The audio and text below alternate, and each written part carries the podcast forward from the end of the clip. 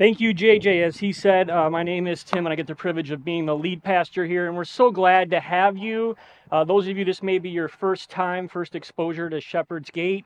Uh, maybe you've checked us out maybe for a couple weeks now. And honestly, the service is designed for you. Uh, we want to give you a taste of who we are and just a little bit more about us as you pray, as you seek where it is that maybe God would be calling you to plug into, a church that maybe uh, is in the community that you live, that, uh, that wants to be a blessing to you. And so, as we've done with all of our outdoor services, what we do is we actually start a brand new sermon series, which is, which is just a series of messages on the outdoor service.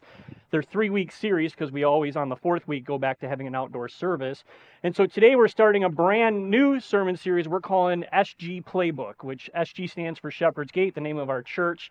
And what's really cool about this series is it gives you an idea of who we are and kind of the structure uh, that we have that goes on behind the scenes, but more importantly, the heartbeat of our church. And so, one of the things that, that we feel that God has put on our heart is that our mission here at Shepherd's Gate is to impact the world with the love of Jesus. That we don't just exist on this planet for ourselves, that we exist to go out and to be a positive influence in our families, in our places of work, and in, yes, in the community that God has placed us, as well as any place that He would call us to serve around the world. And so, just as we do Christmas services every year and we do Holy Week and Easter services every year, we always take time to talk about the vision that God has given us here at Shepherd's Gate. And so, for many of you, you've been a part of Shepherd's Gate, you know this. And the reason that we do this every single year is because we know that vision leaks vision leaks, and sometimes we might forget just what it is that God has called us to do. So I'm excited to share with you today the first part of our three part vision statement. Does anybody know our vision statement, those of you that call Shepherd's Gate home? Do you know what I'm about to say? Here, here's none of you know the vision of Shepherd's Gate. This is great. This is not good. All right. Here, here's, here's a little teaser for you. It's on the banners over here, and it's actually even on the tents that we have back there. The first part of our vision statement here at Shepherd's Gate is that we will value everyone we meet. Can we say that together? Value everyone we meet. And so the question is as you think about your life, is that actually true? Do we actually value every single human being that we come in contact with on our planet?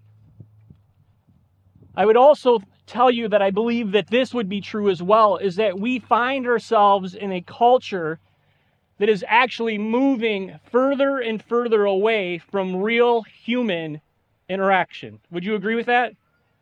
Does anybody raise your hand agree with that? I'll give you an example. How many of you like shopping at Meijer? Okay. I don't like going to Meijer. You know why I don't like going to Meijer? I always feel that they have like 8,762 registers and none of them are ever open. And everyone is just forced to use the what? The self checkout. I want to talk to a human being. I want to interact with somebody else. I want to brighten up someone's day. I don't want to just get in and get out and it be all about me and whatever I need to get, you know, get from the grocery list that my wife gave me because the only time I go to grocery stores is when she needs to pick up this or that because she does most of that in our household. And then you think of the world we live in, you don't even have to go to a grocery store anymore. I remember a few years ago just sitting on my couch and the door ba- and the door uh, the doorbell rang and you know who goes to the doorbell anymore right that doesn't exist like we don't people don't talk to their neighbors people don't ring people's doorbells anymore and i went to the door and i opened the door and you're not going to believe this but there was all these grocery bags just sitting on the front patio and they were full of groceries. Someone went to the gro- you guys know about this? Someone went to the grocery store and bought everything that we needed and then they waited to ring the doorbell once it was all there and they were gone. I couldn't even say thank you to them. Any of you you do this? You do this at home stuff?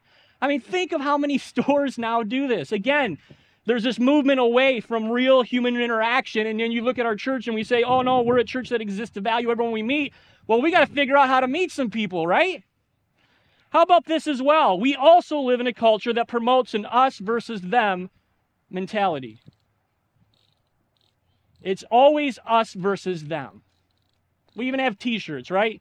It's Detroit versus Everybody. It's me versus everybody. It's protecting my family and doing what's in the best interest of my family. And I'm going to do whatever I can to get my kids ahead and, you know, maneuver things around and so that it's all about me.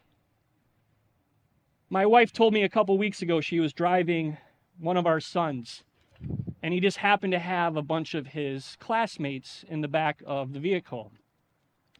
And this is what I love about having young kids. I don't think they think that we can hear them when they're talking. And she came home and she said, You're not going to believe the conversation that these boys had in the back of our car. And I said, Oh man, I can't wait. I, this is going to be awesome. And she said the entire conversation of these boys in the back of our car was about how all of their dads have road rage. That literally, like when you're in the car and dad's driving, everybody on the road, they're morons, they're stupid, they don't know how to drive, get out of my way. Maybe even some other choice words. Apparently, one dad, every time he swears, he apologizes to the kid, swears again, apologizes to the kid. That may or may not be me, just being honest this morning. But when mom's driving the car, and when the other moms are driving the car, they said that. It says weird. It's like of, there's no morons on the road anymore. There's no jerks on the road anymore. What has happened to us? Why are we living in this culture? And what's so cool is when we open God's Word, we read Scripture, we learn just how incredible Jesus was. With three years, just three years of ministry, how he had an incredible ability to slow down his life and to interact with people face to face, make eye contact with them, listen to their needs grieve with them if they were grieving, rejoice with them if they were rejoicing. And what an example that he has set for us. And so this morning I want to read an account of Jesus having this type of interaction found in John chapter 4. Maybe some of you are familiar with this account. It says this Now Jesus had to go to Samaria. So he's out and he's going town to town, village by village. And he comes to a town in Samaria called Sychar. There's a well there. And Jesus, tired as he was from the journey, he sits down by the well, and it was about noon. And so, if you're new to church, you're new to the Bible, you're new to reading scripture, what's so cool about this is you can see John, one of his disciples, is writing this, but he's, he's basically telling you real accounts. He's saying, hey, this is a real place at a real time. In fact, I'm going to tell you that it's about noon that he's actually doing this. And here he is, he's tired because he's fully God and he's fully man. So we can get, you know, gather comfort from this that he understands everything that we go through with our time here on the earth. Well, a Samaritan woman, she comes to draw water. And Jesus says to her, he engages in conversation. He breaks the ice and says, Will you give me a drink? And it's just the two of them there because the disciples had gone into town to buy food. Check out how the Samaritan woman responds to Jesus. She says, Hey, just so you know, you're a Jew and I'm a Samaritan woman. How can you ask me for a drink? For Jews do not associate with Samaritans. Hey, Jesus, maybe you didn't get the memo. Maybe you don't understand how the culture works around here. But this is what, think about how this has been going on for thousands of years. And here she's telling Jesus, you just need to stop. You don't realize, you know, the, the dynamics that are taking place. And Jesus, full of love and grace and patience and mercy, says, if you knew the gift of God and what it is that ask or who it is that asks you for a drink, you would have asked him and he would have given you living water. Well, this would have been a new concept for her. Living water. What's living water? So, of course, she says, Sir, because she doesn't know it's Jesus. She says, You have nothing to draw with, and the well is deep. Where can you get this living water? Are you some kind of magician? Do you have some kind of superpower? Is there something you know about this well and how to produce water quicker than everybody else that comes here and draws water? Jesus answers her this way. Think of this. Everyone, everyone who drinks this water will be thirsty again. But whoever drinks the water I give them will never thirst. Indeed, the water I give them will become in them a spring of water welling up to eternal life. And it's such an incredible account because you can see the conversation back and forth as The woman's still trying to figure out what's taking place, and she's doing everything from the natural, from what she can see with her eyes and the world that she's used to living in. And every single time, Jesus is trying to elevate the conversation and get her to, to see things with spiritual eyes and to hear things from a spiritual level. The woman again says, Sir, give me this water so that I won't get thirsty and have to keep coming here to draw water. Jesus, make my work life easier. Make my time here on earth easier. If you got some, you know, formula for this and this is going to mean I don't have to come here every day, yeah, I want to be part of that. And again, Jesus calls her up and he calls her and he tells her, listen, you are important. You are valued. And here I am sitting here investing in your life. So the woman says, I know that the Messiah is going to come. And when he comes, he's going to explain everything to us. So you can get this, you know, kind of idea of she knows that the world is temporary and it's short. She knows that one day the hardships of life will come to an end, and she even knows that there's this promised Messiah. But she still doesn't know that it's Jesus until Jesus turns to her. And the scriptures say he declared, and I love that that word is in there, that he declares this, and he looks her in the eye, and he makes sure that she understands this, this is I, the one speaking to you, I am he. Again, Jesus valued her when nobody else would. Jesus engaged with her when nobody else would. If you continue reading the account, you find out that the disciples came back and they see Jesus talking to her and they're so puzzled and they begin to talk amongst themselves because they're like, wait a second, they knew the rules, they knew the culture, they knew that this wasn't supposed to be taking place. And for me, as I read this story and I think of the culture that we live in, the people that we are around all the time, how do we value everyone we meet? You know, one way to do it is just to begin to experiment with yourself. Begin to live counterculture at the rate and the pace that everybody else does. I recently went to Costco. Any Costco people out here, right? Some of you are Sam's Clubs people, kind of the same concept. And I had the two boys, my two boys, with me. And I said before I got into the store, this is probably the worst time and the worst day to go to Costco. It's called Saturday afternoon. But you know what I'm going to do? I'm going to purposely slow my life down. I'm going to see how many people we can mess with in a good way today. God, would you give us opportunity to just have interactions with people at Costco? And isn't it interesting? We went to go and get a cart, and the poor cart guy had all the carts and he's got the thing and he's trying to push it in. And you wouldn't believe how many people cut around a cart guy that could do some serious damage if you run into the guy trying to put carts back so that people can have carts. You know what I'm talking about? So that was the first observation. The second observation, everyone was kind of waiting and just trying, you know, grab a cart one at a time, one at a time. And the guy in front of us just happened to grab a cart and the wheel started shaking and he said, "Oh, this one's no good." And we had already started grabbing our cart, and we said, Here, you can go ahead and you can have this one. And you know what the guy said? He was in shock. He said, No one ever does this anymore. And I looked at the boys because I wanted to make sure that they heard what he said. Then I said, All right, let's go, guys. Let's do this. So we start going through Costco, and I purposely walked slow. I probably annoyed everybody that was there. And I tried to connect eyeball to eyeball with as many people. I'm telling you, do this. It's crazy. People don't look at each other in the eyes anymore.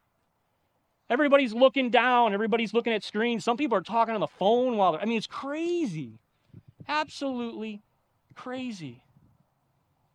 And yet, God has placed us in our culture, in our time, for such a time as this? What would he be challenging us to do? And again, maybe you're here today and this is your first time here, maybe you're watching online and you're checking us out. We hope you come back next week or come back in three weeks when we have our next outdoor service so that we can get to know you, so that we can hear your story, so that we can find out about your life and your marriage and your kids and maybe some of the things that you're going through. And maybe just by listening, we can be a support and a help to you. It's kind of interesting that uh, when this church started, and this church is relatively young, it's only 43 years old.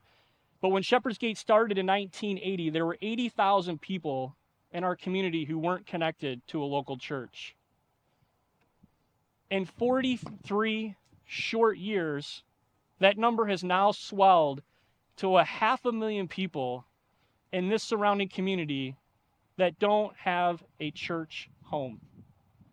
Isn't that incredible? Then I read another article this week that said this that over the last several years, 25 million people in the United States have stopped going to church.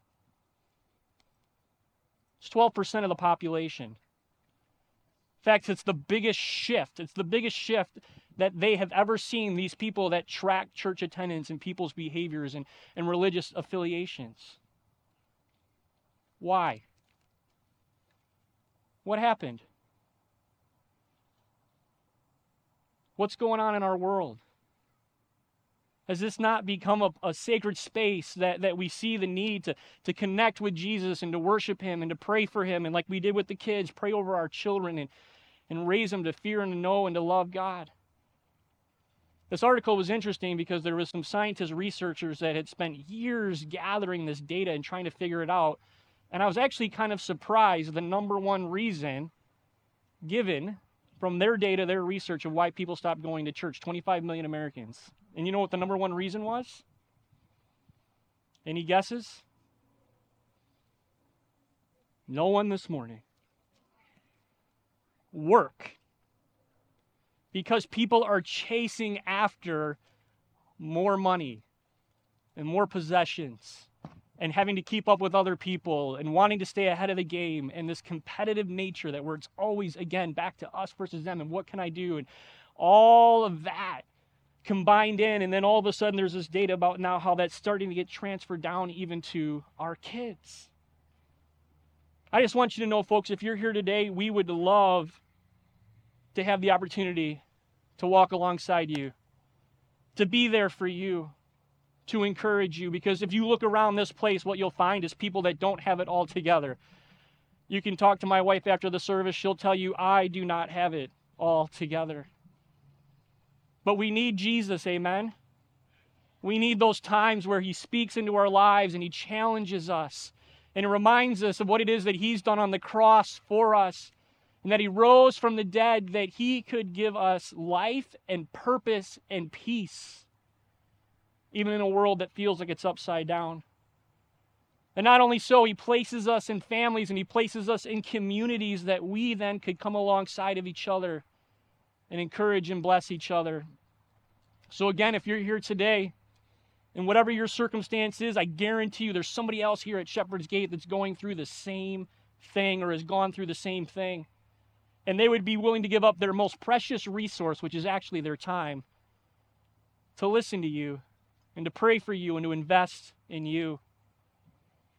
So we want you to know that's what we're about here at Shepherd's Gate. That we truly believe to be a follower of Jesus, to walk in the ways of Jesus, that He has called and He's compelled us to value what? Everyone we meet. Again, I'm so glad that you're here today on this special day, our backpack blessing day of praying over our kids. But this day is also an opportunity for us to pray over and pray, and pray a blessing over those who invest in our kids. And so, if you would this morning, if you would, if you fall into this category, if you would be so kind as to stand, because we want to acknowledge you and thank you and pray over you as well. And so, if you're here this morning and you're a school teacher, Maybe you're a principal, or you're a coach, or you're a school administrator, or you work at a school. In what in your line of work that you are influencing kids? Could you go ahead and would you just do us the honor of standing at this time so we can recognize you?